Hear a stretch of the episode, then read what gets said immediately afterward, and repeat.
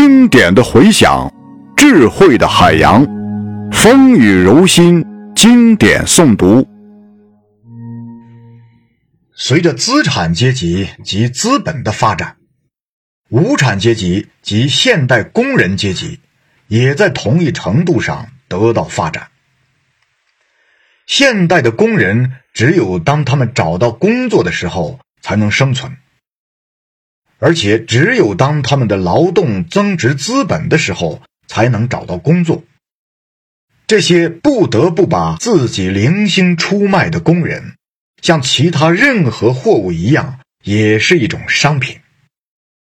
所以，他们同样的受到竞争的一切变化、市场的一切波动的影响。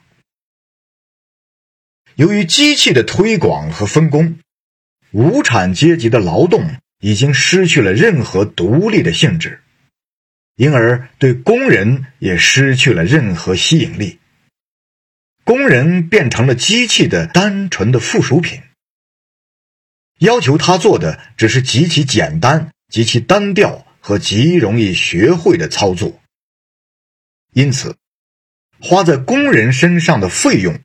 几乎只限于维持工人生活和延续工人后代所必须的生活资料。但是，商品的价格，从而劳动的价格，是同它的生产费用相等的。因此，劳动使人感到厌恶，工资也就越减少。不仅如此，机器越推广，分工越细致。劳动量也就越增加。这或者是由于工作时间的延长，或者是由于在一定时间内所要求的劳动的增加、机器运转的加速等等。现代工业已经把家长式的师傅的小作坊变成了工业资本家的大工厂。挤在工厂里的工人群众就像士兵一样被组织起来。他们是产业军的普通士兵，受着各级军事和军官的层层监视。他们不仅是资产阶级的资产阶级国家的奴隶，并且每日每时都受机器、受监工。首先是受各个经营工厂的资产者本人的奴役。这种专制制度越是公开的把盈利宣布为自己的最终目的，它就越是可比。可恨和可恶，手的操作所要求的技巧和气力越少，换句话说，现代工业越发达，男工也就越受到女工和童工的排挤。对工人阶级来说，性别和年龄的差别再也没有什么社会意义了，他们都只是劳动工具。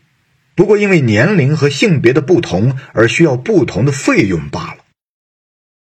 厂主对工人的剥削告一段落，工人领到了用现钱支付的工资的时候，马上就有资产阶级中的另一部分人——房东、小店主、当铺老板等等——向他们扑来。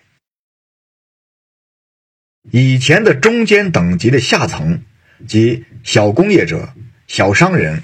和小实力者、手工业者和农民，所有这些阶级都降落到无产阶级的队伍里来了。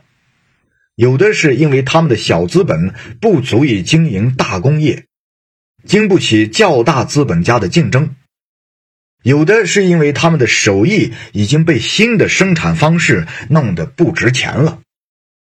无产阶级的队伍就是这样从居民的所有阶级中。得到补充的。